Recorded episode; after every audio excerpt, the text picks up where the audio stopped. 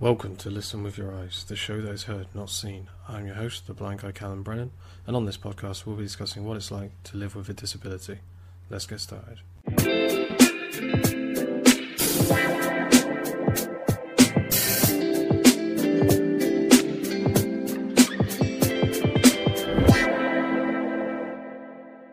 Joining me today is my stupendous guest, Sophie. Welcome. Hello. Hi. Hello. Are you good today? Uh, yeah, I am actually. I've never done a podcast before, so this is quite interesting. Uh, um, See how it goes. ho- yeah, ho- hopefully um, can live up to. Uh, there you go. Give you a good experience. Uh, Hmm. but uh, is is worth saying that um, Sophie, you are here to not talk about uh, blindness. You know, No. you, you are, that is uh, not the disability you have. You are um, is, you talk about this being your first podcast. You are the first, a first for this podcast as well, in the sense that um, uh, you are a member of the uh, deaf community. Yeah, it's also special being first. Yes. No, Oh yes, so. but I, I am deaf. Yeah. Um, I'll see. We'll get more into detail about that in a second. But um, starting off with the some may consider less interesting stuff, like uh, where are you from, Sophie? Where are you currently? Uh, so I'm from Poole, but I always say Bournemouth because no one knows where Poole is, but it's right next door. Yeah. Um, and I'm currently living in Oxford, about two hours, two and a half hours away from home. I quite like it here. I'm doing a master's as well. Sure. Um, what's your master's in? I'm doing publishing media, so all things books and marketing and everything. Yeah. Basically, the publishing industry. It's quite interesting. I do enjoy it. No, cool stuff. And that um, says publishing something that you were always interested in when doing. Um, as well, it is worth saying here that the way uh, you and I know each other is through uh, doing a creative writing degree. Mm. Um, Although it actually came quite last minute. I never really thought about publishing before. I didn't really have the wider context of it until um, another friend of ours, Maren, sort of started talking about it to me quite often. So I didn't actually know where I was going to go after creative writing. Just thought I'd keep doing something that I enjoy, which is books and all of that. So sure. quite like it. Yeah, No, that's fair enough, and I guess we may end up uh, touching on it again a bit later. But uh, to uh, get back to, I guess, uh, main reason for us being here. Uh, so, like, what is the level of your deafness? Uh, I can never remember the formal terms for my hearing loss. Um, No worries. so my left ear is profound, profoundly deaf. Yes, something to do with sensory neural. No idea. Uh, so profoundly deaf in my left ear, so no hearing there at all. Okay. And then in my right side, I can sort of hear the average sound to like how we're talking now, but I cannot hear really high pitched noises. So, in fact, I can't hear crickets. And I remember my family telling me, "Oh my God, the crickets are so loud today," and I just did not hear them at all. Um, yeah, and then there's very low sounds that I can't hear, but I've yet to discover what those low sounds are. So that's my hearing loss Okay. in a bubble. Right. And um so with the right ear do you um use a hearing aid? Uh, no, I have a hearing aid of sorts. So it's a Roger Pen um, with a hearing aid thingy. So that's just a microphone that I would give to someone. So if we were in person, I'd be giving you the microphone, and I, sorry, my voice. I would just be listening in. But uh, because of my hearing loss and the fact that they don't really know what caused it, or they don't know much about it, um, I'm not suitable for hearing aids. And if I did have a hearing aid, background noises would be so much louder than the person that I'm talking to. So yes, I'm the deaf person without the hearing aid. Okay. And are you aware of, like, so, as far as um, being a deaf person who's not able to use a hearing aid, do you know is that uh, reasonably common? Like, can happen quite Uh, often? I guess would be the better way of saying it. I've actually never met anyone with a similar hearing loss to me. Right. So I used to be in a deaf society, and um, a lot of the people there, they all had hearing aids. And if they didn't have hearing aids, they'd be communicating through sign language. So I haven't actually met anyone who's uh, deaf like me. That's f- fair enough. One of a kind. Um, so, you mentioned your family earlier. Are you the only deaf member of your family? Um, I'm the only deaf person. It was completely out of the blue. Um, got there's no history of it on either side of my family. Right. Odd one out there too. No, that's so that's fair enough. I think it's um. Mm.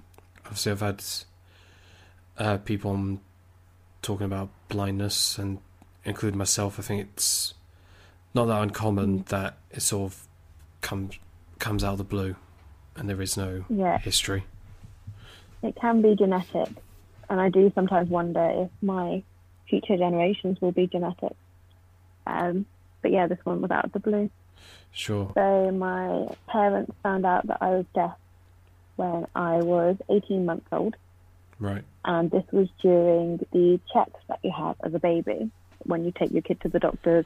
And, uh, you know, they tap things on your knee, they make sure everything's working. So they Mhm. were doing the hearing test then, and they noticed that I wasn't sort of responding when they were talking behind me. Okay. I wasn't like looking to to see where they are. Sure. And my parents also sort of picked it up before then as well. Like they had a bit of an inkling because I would never sort of respond to them. And um, as I got older, I used to mess up the alphabet with numbers because I wouldn't I wouldn't hear them properly. I think they were saying four instead of another letter or something. Okay. Yeah. There's a video of me as well, baby video, that has that. They like to bring it out every Christmas. Yeah, I do. No, fair enough. Uh, so, I'm guess. So you're saying like with, is it when people are behind you? Then that's not a good. Uh, I guess Yeah. angle. Yeah, uh, I probably won't be listening in to the conversations. Um, you probably won't hear. It depends how loud your voice is, really.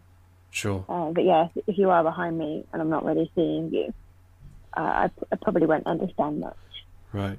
Yeah. And due to you not having any uh, hearing in your left ear, I'm guessing it would be a sort of similar situation to me from a visual point of view, in the sense that um, I have no s- sight in my left eye, where I have some in my right. Therefore, Mm. I find it easier for people to either be on my right hand side or ahead of me, rather than on my yeah, left. Yeah, I'm always walking. I'm always walking on the left side of people, Yeah. and it's very. I get a I get very uncomfortable if someone's on my left side. Sure. um, it, it's just like I'm just awkward. It's just like, why are you on that side? I need to move. I will always try and actively move to the left side of people. Sure. Um, and the same goes for sitting as well. If I'm sitting at a table, I'll be on the corner on the left, so I can see everyone. Yeah. Yeah. No, that's that's fair enough. so, when it comes to growing up uh, and uh, going to school, uh, I'm guessing you went to mainstream education. I did, yes, Uh, all of them. sure. Was it was specialist education ever brought up as a possibility? Um, no. So, growing up, my parents didn't really know much about how to sort of bring up a child with a hearing problem. So they were introduced very late. Um, so when I was in in year five, year six, uh, the Dorset Deaf Children's Society, and with that would come a load of support, you know, um, in terms of schooling and everything like that. Um, so yeah, specialist schools wasn't really an option because my parents didn't really know much about the deaf community. So Yeah, that's that's fair I don't enough. think I would have gone to one anyway. I think. No. Um. Uh, any particular reason for why you think you wouldn't have? Uh, purely because I'd grown up, by that point, I've grown up in mainstream schools. Um, but also, I'm a twin, so I, had a twin, I have a twin brother. Right. And when we were younger, we were inseparable. So I think for us to go to different schools uh, from primary school probably wouldn't have been good. we were at each other's hips a lot. Sure. Okay, that's fair enough. Um. So, when you went to school initially, I guess yeah, we'll focus on primary. hmm Uh, how was, um, you know, your education when it came to accessibility? Um, primary and secondary was both a fight constantly. Um, so I went to, I think, two different schools.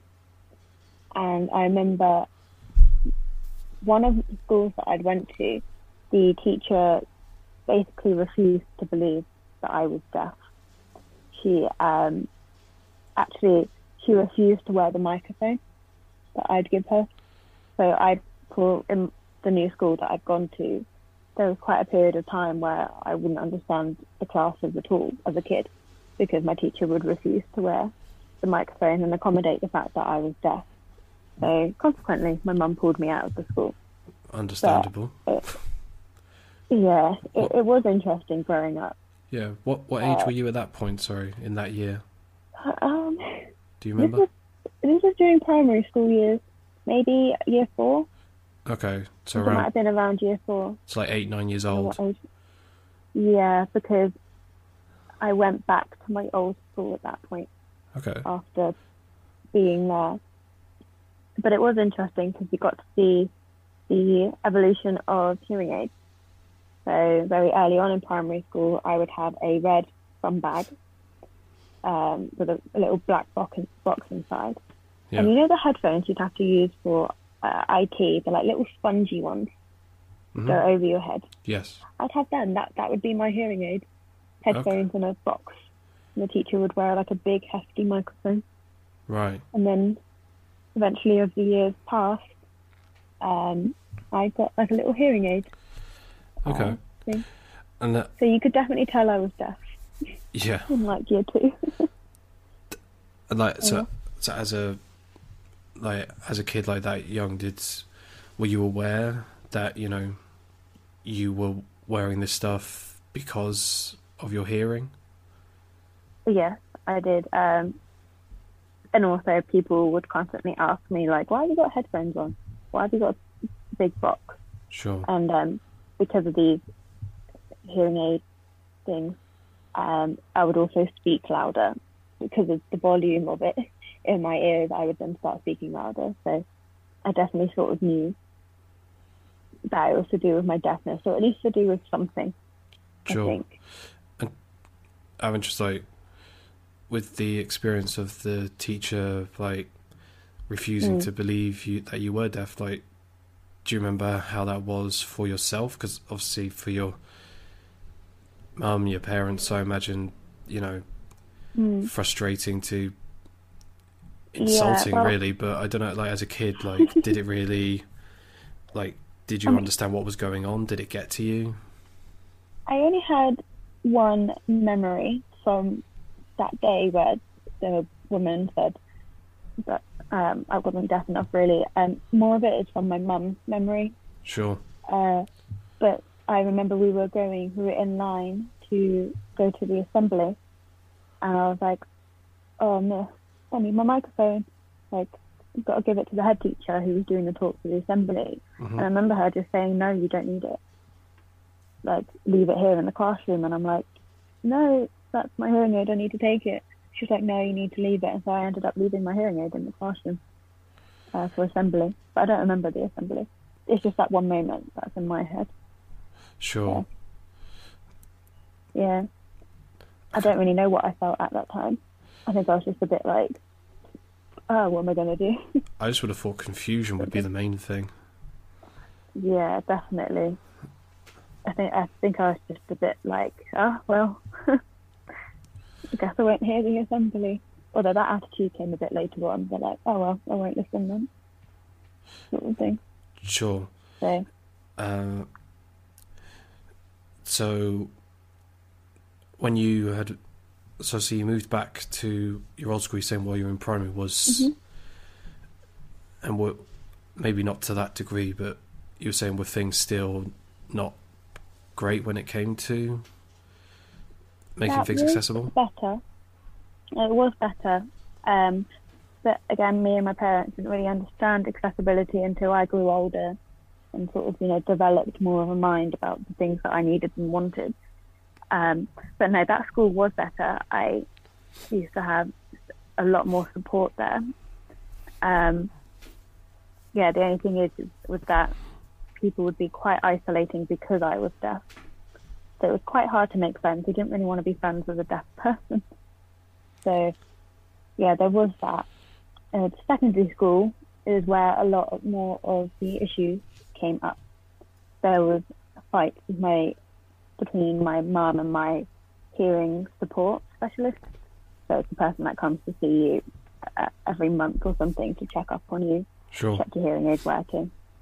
Um, because I would need accom- accommodations for exams.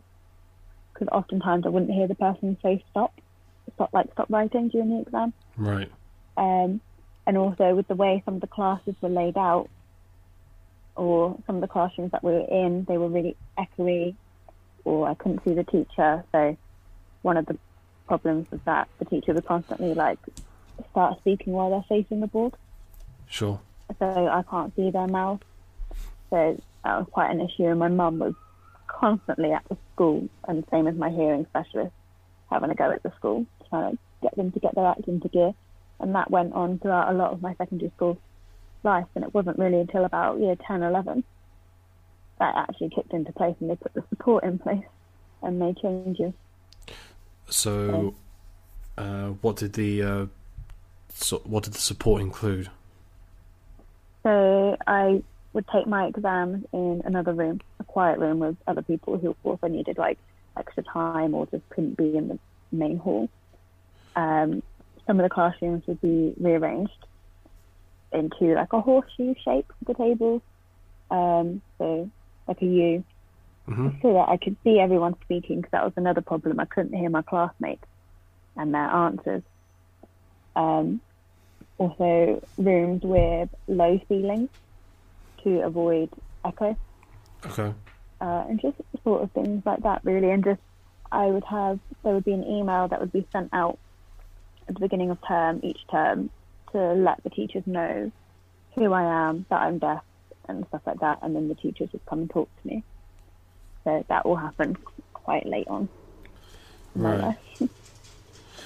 when it came to working was like for you were you just able to handwrite Yeah. fine yeah. The good one of the good yet bad things I suppose is that I'm left-handed and my good ear is my right ear. And so if I ever didn't want to listen to the teachers like you know sometimes they just talk and talk and talk and sometimes you just want to do your work.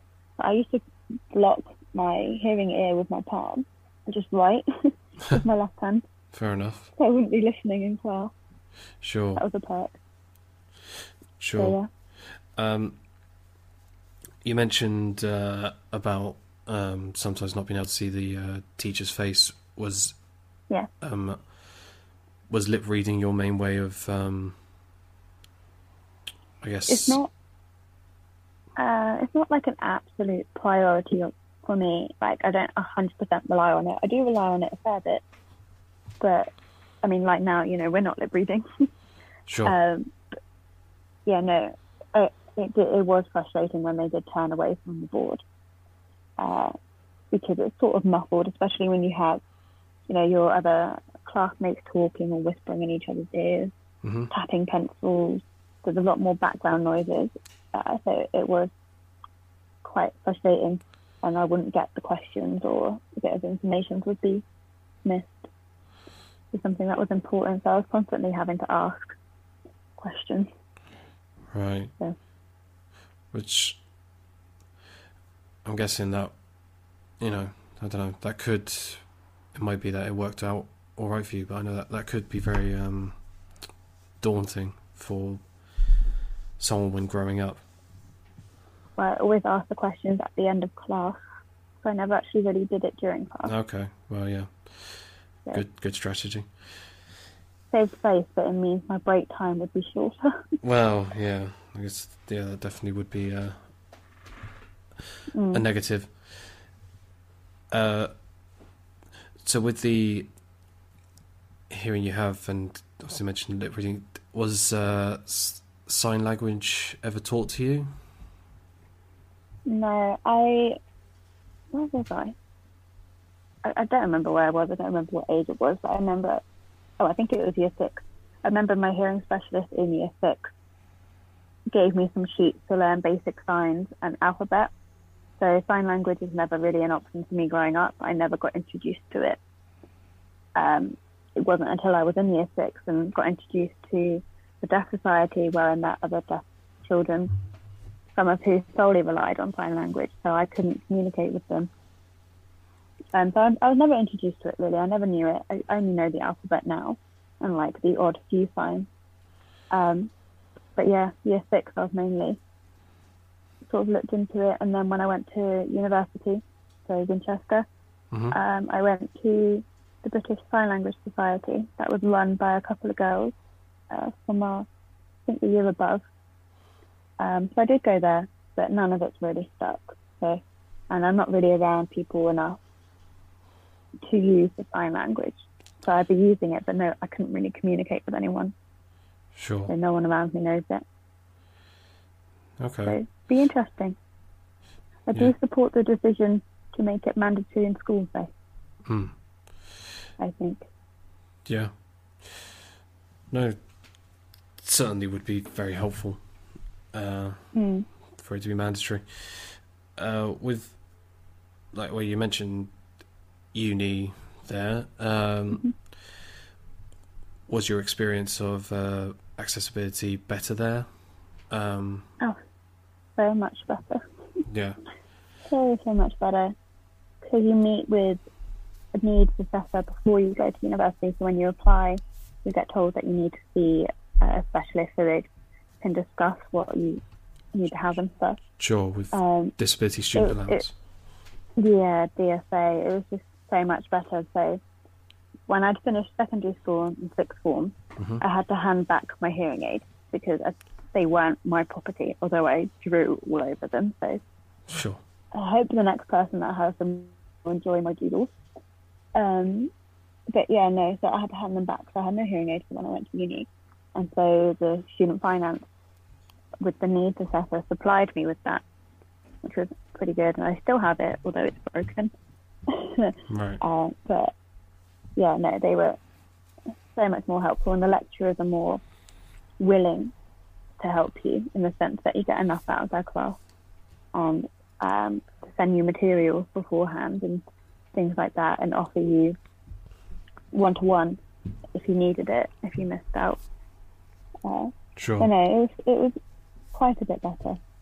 And knowing that one of my lecturers was deaf as well was was nicer as well. When I came into a class one time, full of a cold and couldn't hear anything, he was understanding that I wasn't going to be participating in the group work as much. Yeah. So definitely better. Yeah, no, that's fair enough. And I was, um, obviously we were sort of, uh, we were peek behind the curtain. We were talking about a bit before we started recording that, uh, Mm. yeah, having a head cold is arguably my um, least favourite, I guess, Yeah. illness. Even though some others, not to get too graphic, can be more unpleasant.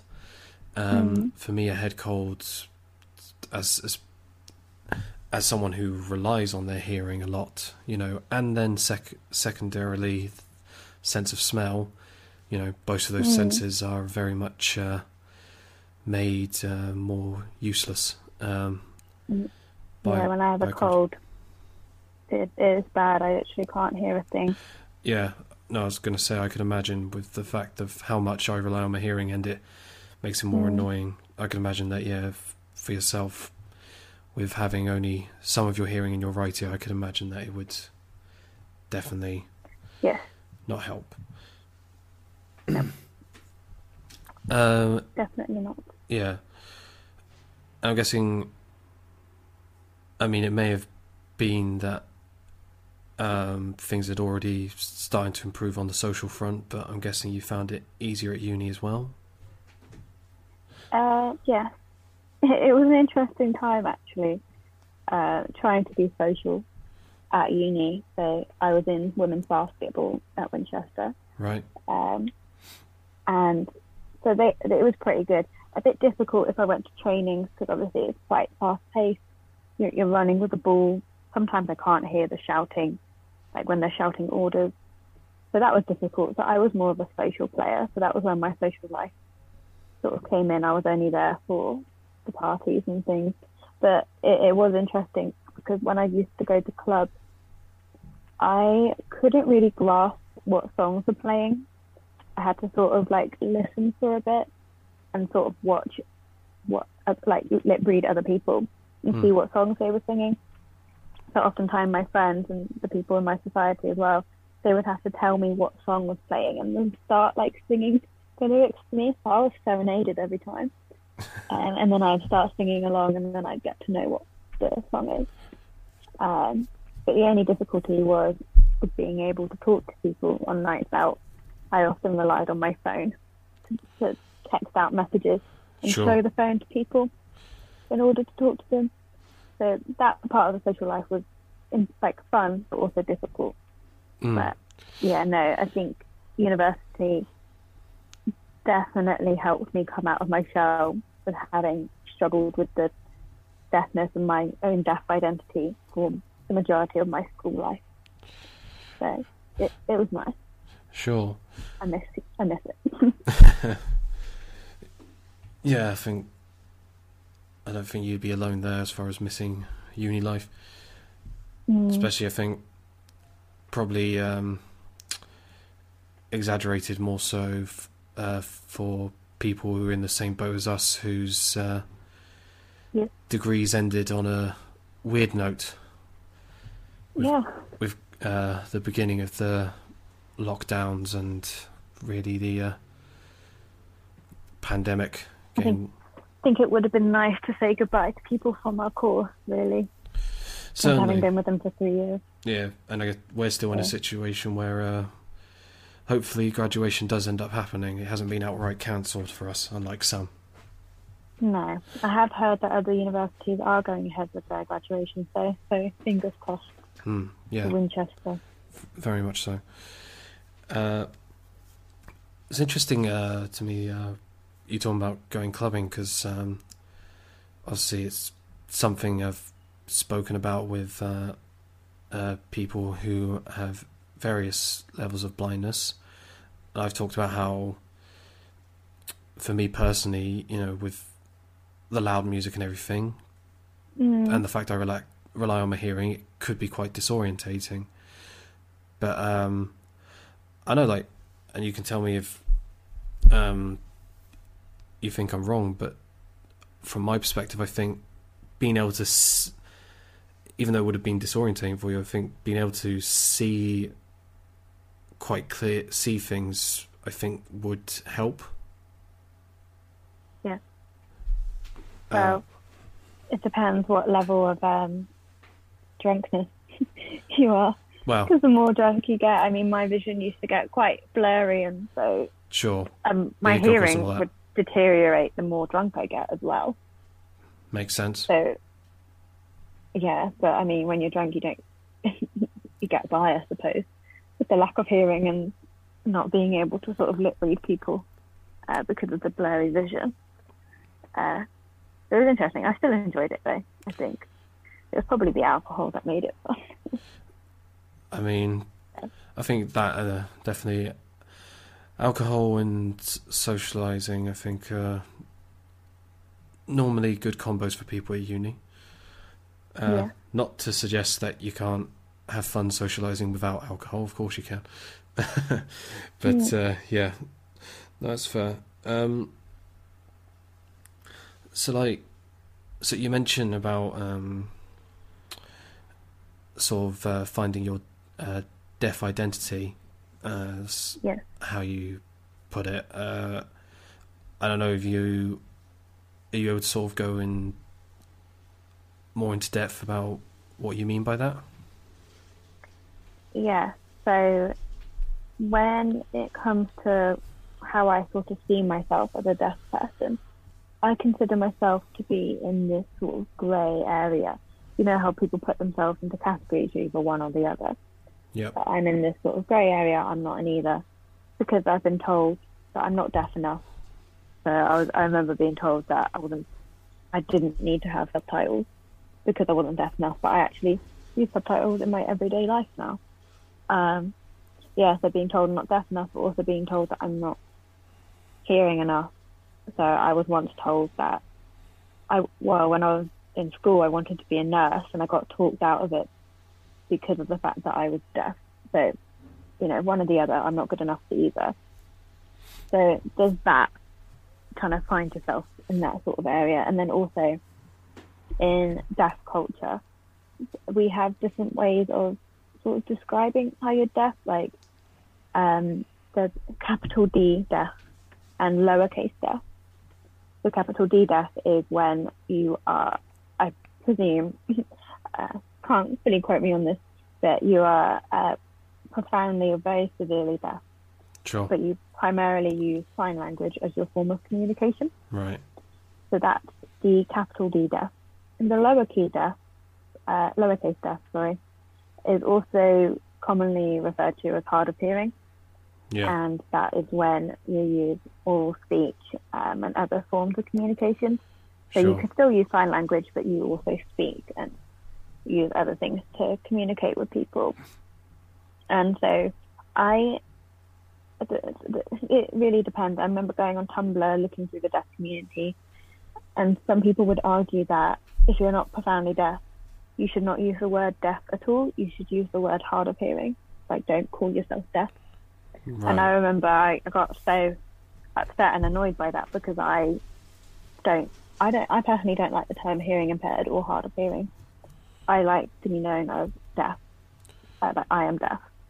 Sure. Um, yeah, so it, that was just interesting trying to sort my own identity out and then having other people sort of say like, no, you're not this, no, you're not that. So it was interesting. And the reason I also like to say that I'm deaf is because it is the most straightforward word that people will universally understand. And especially from my time working in retail, if you were to say you're hard of hearing or hearing impaired, customers will only see the word hearing and will completely forget the rest of it. They will treat you like a hearing person. So yeah. I like to say deaf because then they're a bit more understanding Sure. No, will think, help you out a bit more. yeah, I think it's definitely um, it's mm, it's interesting with the whole because I think you have a similar sort of um, discussions. I think in uh, the blind community as well, to some extent. Um, I would agree with you in the sense that I think blind is a good word to use. I know, especially in society, when you say blind, people think, um, you know, wearing sunglasses with a cane or a guide dog, uh, you know, Yeah. totally blind. And obviously, one of the main driving forces behind me doing this podcast is to, you know, go against those kind of stereotypes and show that that isn't the case. But I still think to say you are blind to someone just gets the point across more. If it's in an initial, you know, passing statement, and I would imagine the same is to be said for going, I'm deaf to someone, just lets them Mm. know from the get go, you know, I'm not, at the very least, I'm not going to be able to hear everything you say yeah. or do. I think with further conversations, you can elaborate on it. Yes, You know, you Exactly. can you can discuss it a bit more. But yeah, as a passing statement, I think sometimes you do have to be a bit more direct. yeah. No, exactly. People just don't understand. Yeah, because you can't go into because obviously because I looked up. Like, there was the statistic. It's something like it's supposed to be like over five percent of the world's population are registered as having a um, some level of deafness, which is like uh, I think it's like 430 million. I Um, want to meet those people. yeah, but that's um, but obviously that's going to vary from you know, and the same goes for the um, statistic of uh, blindness as well. Um, Mm. for example, I do remember uh, I've said the statistic on here before, so I might um, embarrass myself when saying it, but it's something like I think it was over at least it was over hundred, may have been over two hundred million of people are considered to ha- suffer from some sort of sight loss, say, but only thirty nine million of those are registered blind. Oh, Um, because then there's the thing, and uh, the same goes for the uh, st- hearing statistic, I guess, as the um, sight statistic, is a lot of those are um, elderly people, you know, losing uh, senses as they uh, get older. Um, so, and I'm not saying it's, you know, I'm not saying they shouldn't be registered per se, but I Mm. think that's where it um, sort of comes about. But it, but it's interesting to me that you see. It seems that there aren't as many levels because, for example, in um, granted these are often used in blind sport, but I think some Mm. people do talk in them where you've got um, what's known as levels. So you've got B one, B two, B three, B four. So B one is totally blind, and then you know B two is some sight, but not necessarily decent amount of sight. we do have categories, but with hearing it's quite complex. Uh, Right. Everyone has different sort of levels, but we do have um, mild, um, moderate, severe, and profound. Okay. So profound being the highest level of Sure. loss, Yes. and mild the lowest. Yeah. We do And have those categories. okay. Um, do you know what what category you're in? Um, so I'm a mixture. It, it depends on which ear. So my I left see. is profound, So it's done on each ear. and yes, ah, okay. um, That's what I was thinking. Yeah, sort of a more specific Right. kind of thing. Okay. So, See, I'm yeah, I'm aware that obviously, yeah, because obviously I was aware uh, that you said about yeah being profound in your Mhm. left ear. I just I was I assume when you when you said it, I suppose in my mind I was wondering if it was like you know overall considering both ears. um, no, it's because it's because you've got two ears, so they sort of are. Um, I mean, I guess you do sort of say whether you're moderately or profoundly deaf.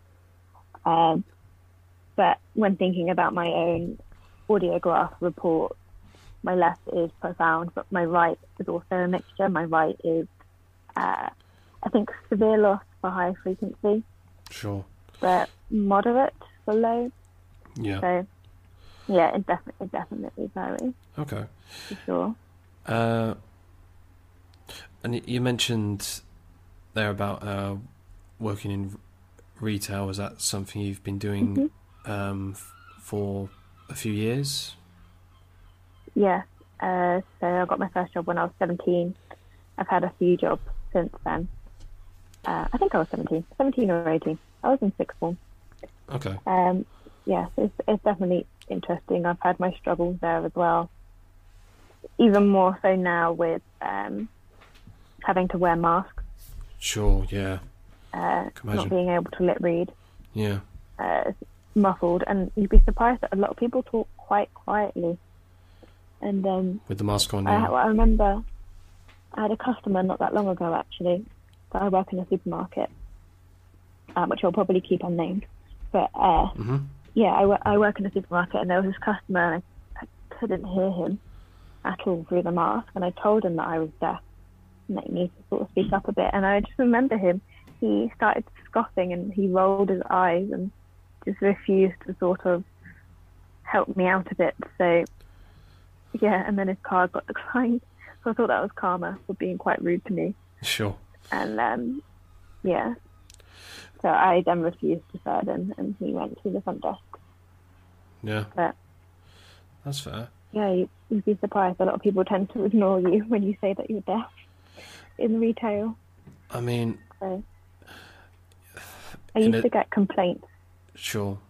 to uh, my manager. So this is my first job. Customers used to complain to me, saying that I was very rude, and this was because I'd be walking down the shop aisle, things like that, and these customers they would call for me after I've walked past. They um, so they're behind me, Yeah. and so I wouldn't hear them Yeah. at all. It'd be, it'd be like they didn't even speak at all, or it'd be like a faint whisper. Sure. I don't register it enough. So then they presumed that I was ignoring them, and so I often got complaints to my manager, and my manager would then have to be like, "Oh no, she she's deaf. she's not actually ignoring you." Yeah. So No, that's I do wonder how many customers I've annoyed yeah. I'm not hearing them. Well, it's obviously yeah, not you're not doing it. You're not On purposely purpose. being rude. You're not malicious about. You're not being malicious. It's um I'd like to keep my job. yeah. I mean, you say um. It's funny. You were gonna say you were saying you'd be surprised how many people don't believe you when you say you're deaf. Mm, The sad thing is, I'm Yeah. sort of like, I'm not that surprised. they take it as a joke. I, I used to get people saying to me, "Oh, I'm deaf too," and I'd be like, "Oh, really?" Oh, and oh, then God. they in sarcasm they'd be like yeah like can you tell and you know, stuff like like they do fucking weird sign language and i know they're not actually signing yeah. they're just doing random stuff or they say they'd have a hearing aid but they don't have a hearing aid so Fu- fun stuff. yeah you get people being like yeah me too but they're not So have you found you haven't had too much of a problem? I mean, obs- I mean, you've had some, I guess, problems as we discussed there when it comes to working. But as far as like Mm. finding employment, you've um, like your disability hasn't been too much of an issue for you on that front. there was one uh, job that I applied for, and the woman was really happy with me. She wanted to have an in-person uh, interview. So telephone interviews always make me anxious because I'm just like I never know if they're going to have a thick accent or if their volume's going to be so quiet. Sure. Um, so it, there is a struggle there with telephone interviews. But there was this one woman who um, was happy for me to go and have an in-person interview. I was like, oh, okay, cool. Um, and then I tend to withhold the fact that I'm deaf until the very last minute. Right. But because I thought, oh, it's a good sign, I'm going to have an in-person interview. And she asked if there was any accommodations that I needed. I said that I was deaf. And then after that, she sort of changed her tune and then wouldn't pick up my calls after that to arrange for the in-person interview. Right. So she did change her tune. So that's part of the reason why I keep my hearing disclosed until they've employed me. Like they've offered me the job, and I'm like, okay, I'm going to let you know that I'm deaf now. So And, and you've never had an all- issue where you've done that and then they try to retract the offer. no, it would just be with that that one woman with the telephone interview. So Okay. no, I've never had that, thankfully, and I think um, the employers can't really do that. no, well. they that obviously that's a legally would they get- can't. it's a discriminatory act. Oh, very much is. so. But The, the, it, yeah. it doesn't stop people. Oh no, but I would definitely raise a complaint.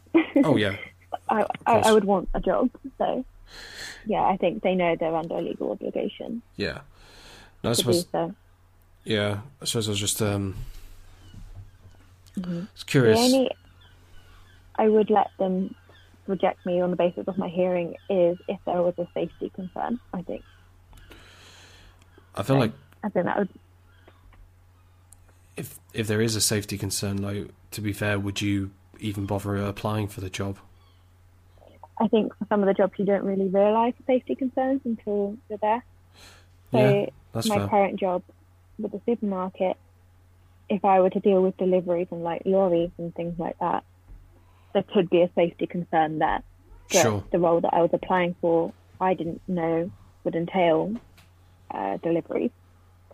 Although I actually don't tend to do them anyway, which is fine.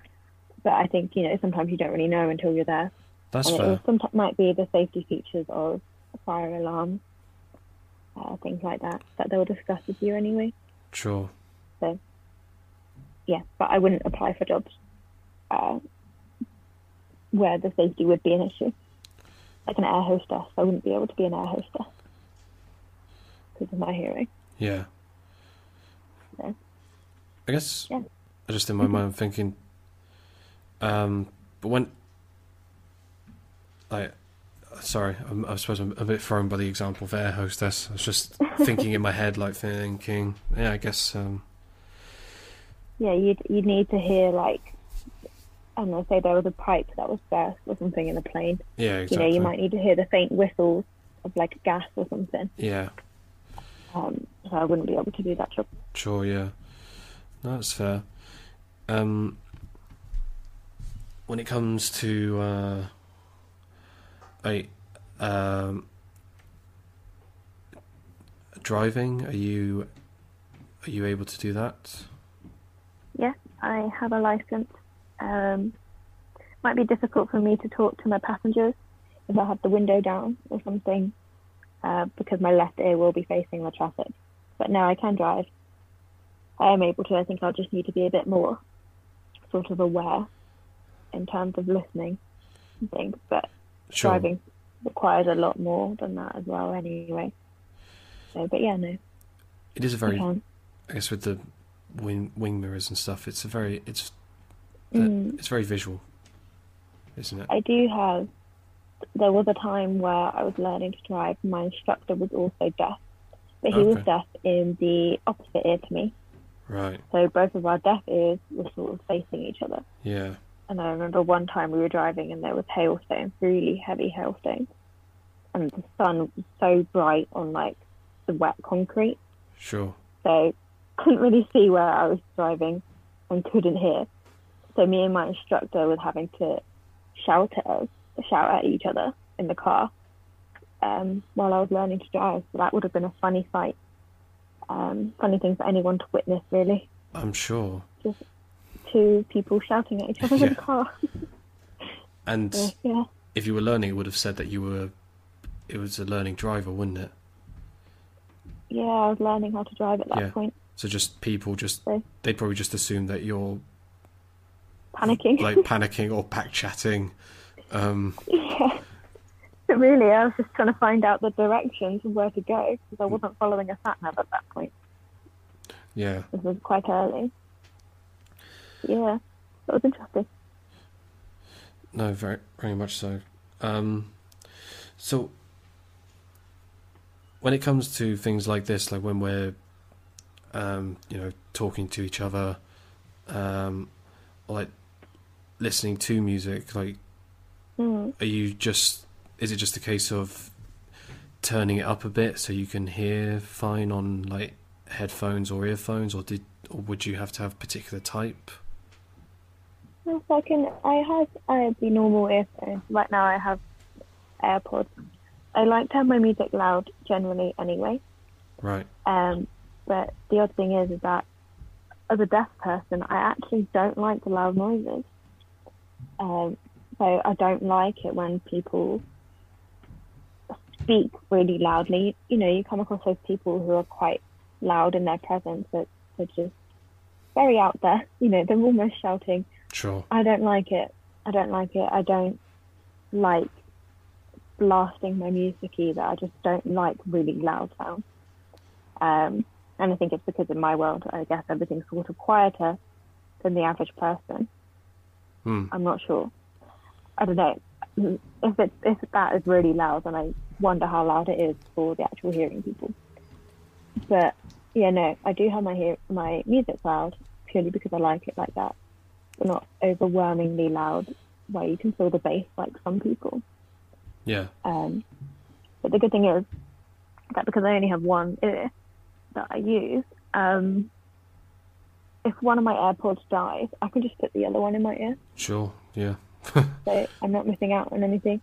But the only thing that I've recently discovered is, is I've seen um, there's been things circulating on Twitter where it's like uh, videos of music where one your left earphone will play sort of like I don't know Justin Bieber, and then in your right earphone, or on the same song, it will play like I don't know who the collab with, Nicki Minaj, and you could if you can move the earphones just like hear each voice.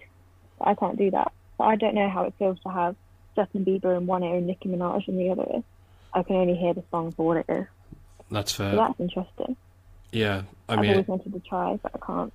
yeah, I mean, I obviously, don't know if I explained that very well. no, no, you did. I'm just, I was just thinking that. Um, I'm not gonna lie, the idea of having either Justin Bieber or Nicki Minaj in my ears is um, not the most tantalising uh, for me I was, personally. I, was try- I was trying to think of two people that have collabed together, and they're the first ones that came up. Th- that's fair enough. I mean, to be honest, I had no idea that they, if they did uh, collaborate, because um, when it comes to modern music, I am very much um, on the outskirts. Uh, so uh, I'll take Don't your worry, word. This was like ten years ago, anyway. Oh, was it? Oh, I mean, that Yeah. I just illustrated the how out of touch with modern music I am. I say mo- like even yeah, 10, 10 to twenty years. I'm quite out of it. Uh, I'm always very much very much a um, a last millennium guy when it comes to my music taste. Okay. Nice. Each to their own. Oh, very much so. Uh, yes, uh, I'm not. I'm not knocking anyone who listens to uh, modern music or you know music this uh, century. Mm. Not like it's not like I don't listen to any. I will clarify. You know, uh, then you know, there's there's some, uh, but yeah. Uh, so when uh, mentioning uh, using subtitles, um, you know, for films, TVs, Mhm. uh, I know you said it's not a term uh, you like, but I'll use it as it's what they call like when it comes to the hard of hearing settings, like um, on uh, films. Do you do you not use those? Then are you fine with having it? Because isn't it a case of they the volume's louder? Am I right in thinking that? They, they have. So it depends what film or show or thing that you're watching. But they'll, it's, it's quite interesting that they'll have a hard of hearing subtitles, but they'll also have English subtitles, which is a completely separate thing. Sure. Um, I sort of switch between the two. Um, volume doesn't make too much of a difference. If it's quiet, yes, I will need to like turn it up.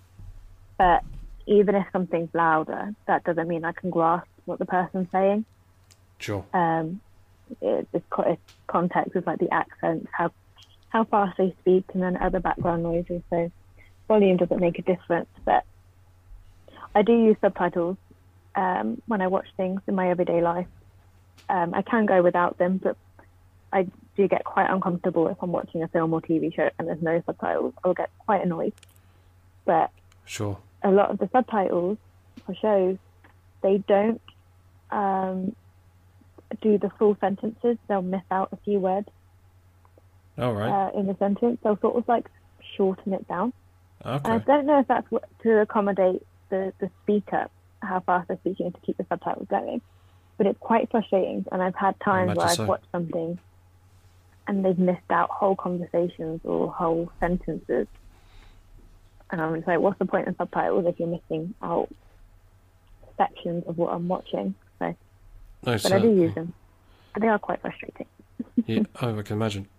As far as the difference, sorry, you may have Mm. said and I missed it. When it when it comes to the difference between um, English and hard of hearing subtitles, is it a case when it if you just went for English, would they not like say what um, for other sounds? So I know um yeah, so uh, hard of hearing will often sometimes add other sounds to it. So there might be like helicopter whirring, yeah Or background dra- noises. I've had one where it's like dramatic. I've uh, what was? I've been told like dramatic music. Um, Yeah. Maybe one. So that is good. I'm glad they do that for the uh, other deaf people that sort of want to know those sounds. Hmm. But I personally don't use the hard of hearing settings.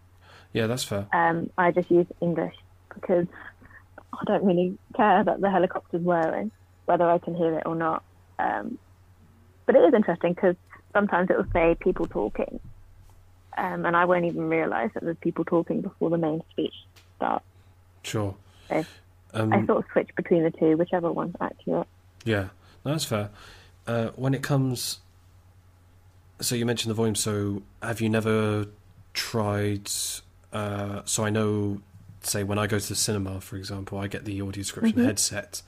I know um, there are two settings on it for. So you have the audio Mhm. description, and then you have where it's basically.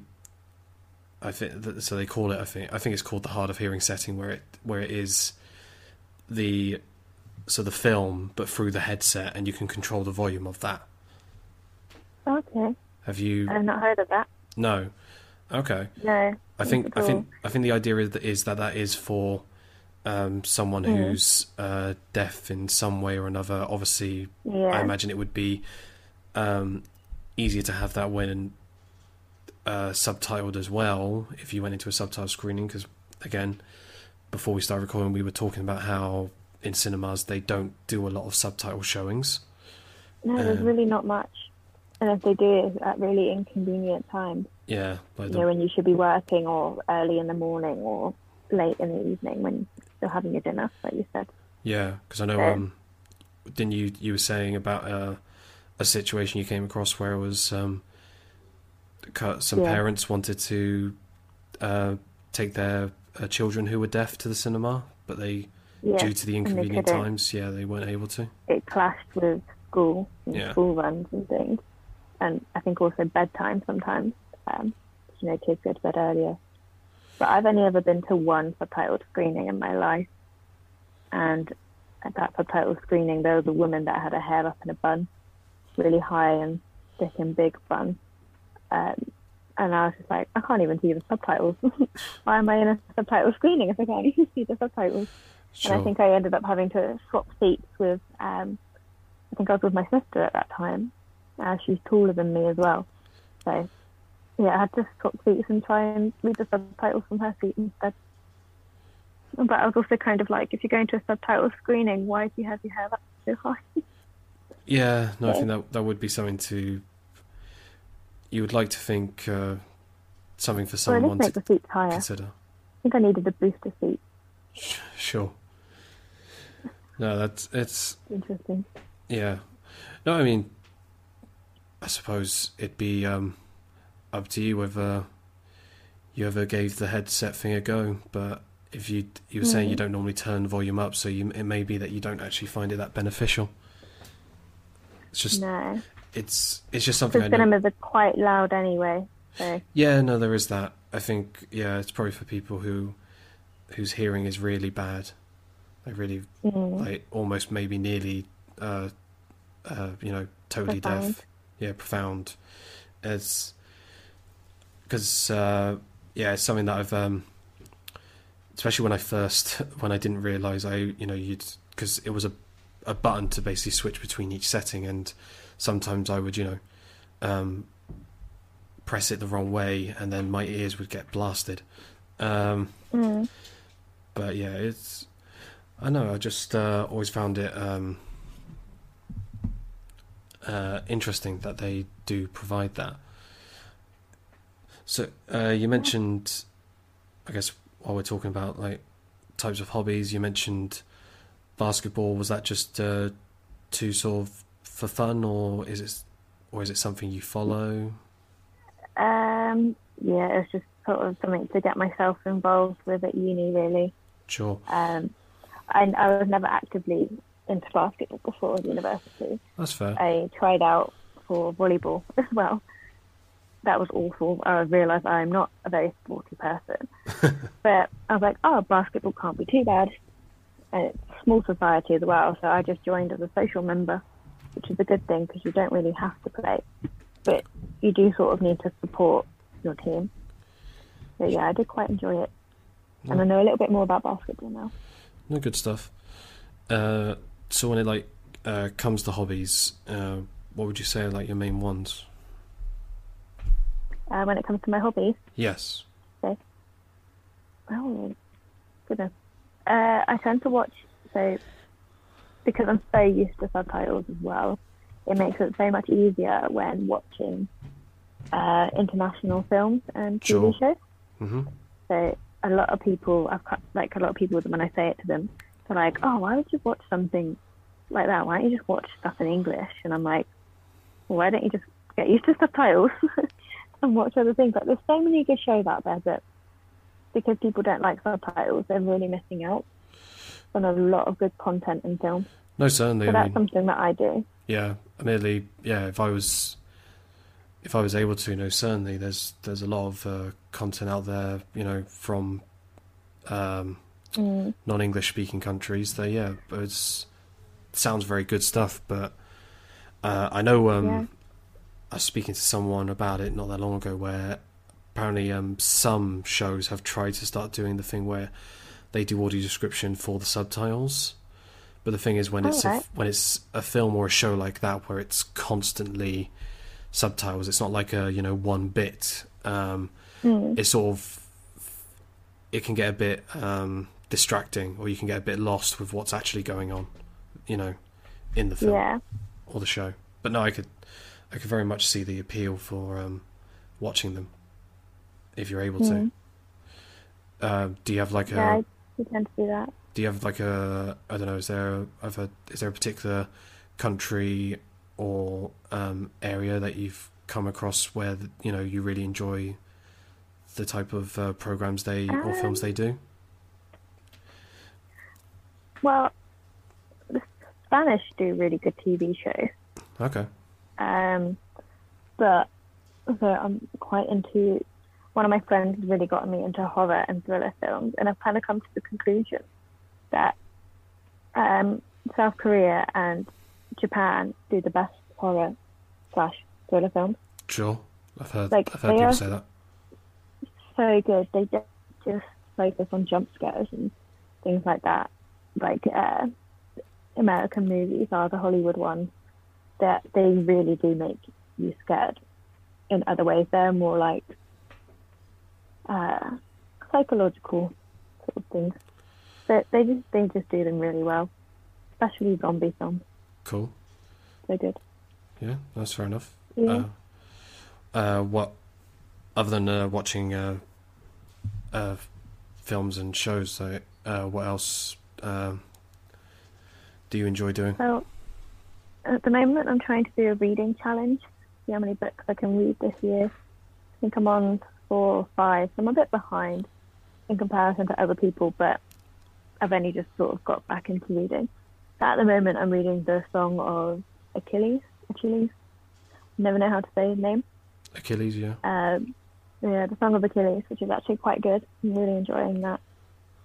So I would like to get back into writing at some point because I do miss doing creative writing. Sure. Um, yeah, and then Netflix, Yeah, just watching Gilmore Girls too fair enough. second time. On Yeah. on the writing front, had that been something you'd actually got, got into from a young age? Uh, what the writing? Yes. Uh, yes, I used to write quite a lot when I was a kid. I used to read a lot as well. My mum used to have to take me to the library after school, just so I could get more books until I started being able to buy my own. Sure. Um, yeah, so that it did start from a young age. Okay. And you're saying about getting back into reading, is that sort of because whilst you've been doing the degree and the masters, you've just been reading the academic Yeah. stuff? reading academic stuff. Yeah. Also, you're just, for me, just so busy. And I think sometimes reading, although it's relaxing, it does require a bit more focus. So I then gravitated towards Netflix, which doesn't really require too much focus. Yeah. No, I can Um, I can get that. So I sort of got out of the habit of reading. But because I'm in publishing and in the publishing industry, you sort of need to know what's getting published and what's out there and what's bestsellers. So I'm trying Sure. to get back into reading again. Sure. No, no way around. I suppose and just enjoy it. sure when it comes to like you mentioned, I guess a genre for films. When it comes to uh, Mhm. reading, do you have a particular favorite genre there? So I switch between uh, contemporary fiction, so also contemporary romance, Right. and fantasy, so young adult fantasy. nice. Um, I'm also making my way through Percy Jackson because I Okay. never read them as a kid.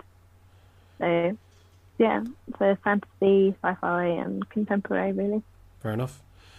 I was always Mm. um, only a couple of years ago um, read slash in my case listened as far as the audiobooks um, Yeah. to uh, the Percy Jackson series series as far as uh, Percy Jackson J- uh, Percy Jackson and the Olympians didn't uh, Yeah. have haven't got to um, the other stuff like Heroes of Olympus and all that but um, No. considering my first introduction um, to uh, Percy Jackson was uh, the films uh, Yeah. the books are a lot better I do agree. There's a lot more detail. I'm on book three now. oh, So I'm hoping they do the TV show justice. The Yes. new one that's meant to be coming out. I'm not gonna lie, that was one of my big uh, point pointing tos when it came to um, Disney purchasing 20th Century Fox, because I Mm. remembered that the Percy Jackson films were done by Fox, so therefore the rights were there, and I was there like, it on paper, it's the perfect series for Disney. Mm. Uh, whether they do it in Yeah. film or show, I was there like on paper, it yeah, it's great. So I'm yeah, I agree. I'm hoping, um, uh, you know, fingers crossed that they uh, uh, do it justice on that. It's a shame because Logan Lerman was such a good Percy, but the way they just did the film didn't really highlight that. I al- now he's See, I also don't think. older. Yeah, I was, well, the older thing. I also don't think. I know. I don't think the directing was the best on him because he No. he always sounded angry and angsty, and they were very much trying. I think again ramping up the teenage factor. Yeah, But for sure. there you go. Um, I guess uh, last thing I was going to ask uh, before we wrap up was uh, when it comes to like being uh, out and about, like how, like have you ever like found any um, issues? Because I guess uh, you know I think deafness. I don't think it's unfair to say has often been referred to as uh, you know an invisible disability in comparison to things Yes. like uh, being a wheelchair user, being uh, blind. Mhm. Yeah, you do. There is um, I mean, uh, from different angles, I guess. So I can't hear bicycle bells sometimes, um, or sometimes I won't hear when a car is coming. So yeah, I, I do have to be a bit more aware. And one time, for some reason, cyclists don't tend to slow down when you're not moving out of the way. No, they I've noticed that still too. go incredibly fast. Yeah. And so um, when I was younger, and sometimes now still, my brother used to have to yank me to the side. He used to literally like pull me because I wouldn't hear the bike bells and I wouldn't move out of the way, so to avoid getting hit. Um, and then for cars as well, um, I used to tend. I used to hold on to people's arms when crossing the road. I'm not entirely sure why, but I think that's also like because I wouldn't hear the cars. hmm So, uh, you know, if they were to come round a corner or something, when you're not crossing at a traffic light, I mean. Yeah, yeah, no, I get that, and I mean, I'd imagine that's getting Mhm. harder and harder potentially now because I know it's something that um, I know a lot of blind people have uh, complained about that with uh, the. It's good for the environment, granted, but um, electric cars are uh, they're they're a lot Hmm. quieter. Yeah. No, they are. And I think as well now cars in general are sort of becoming quieter unless you have a really expensive, I don't know, Lamborghini or something. I can't remember what it is. The Well, car that growls, Yeah, I know what you mean. Yeah, you rev I, the engine. I Yeah. I think Lamborghini. I don't know I cars very well, or to be honest, if you're just one of those people who likes revving the engines, yeah. um, I mean, you can hear them from a mile away, but exactly. yeah, the majority of cars, they do make them quieter now. Are you But, um, sorry on on cars? Are you okay with like sirens and stuff from um, you know ambulances, police cars? Yeah, Yeah. so loud there. I have to cover my ears. Oh yeah, they're, I. I hate them. Ah. So, so loud. So, yeah, no. Other than that, I'm pretty okay out and about uh, by myself. I just have to be a bit more aware in terms of pedestrians and people who skateboard sure. and things like that. The only struggle would be like in a cafe or restaurant, um, or sometimes even just going into a retail shop as a customer. It can be hard to hear the staff members. Yeah. So sometimes I would like another person. I do tend to rely on other people a lot to um, tell me what the employees are saying. Sure. When you're by yourself, it is a bit more difficult. Yeah, no, I get that.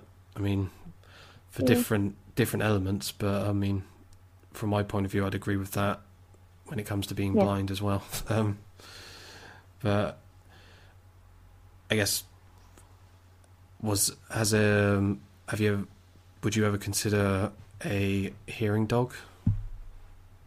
The uh, we mentioned this briefly before the call Yeah. started, but I'd actually never really heard about them much.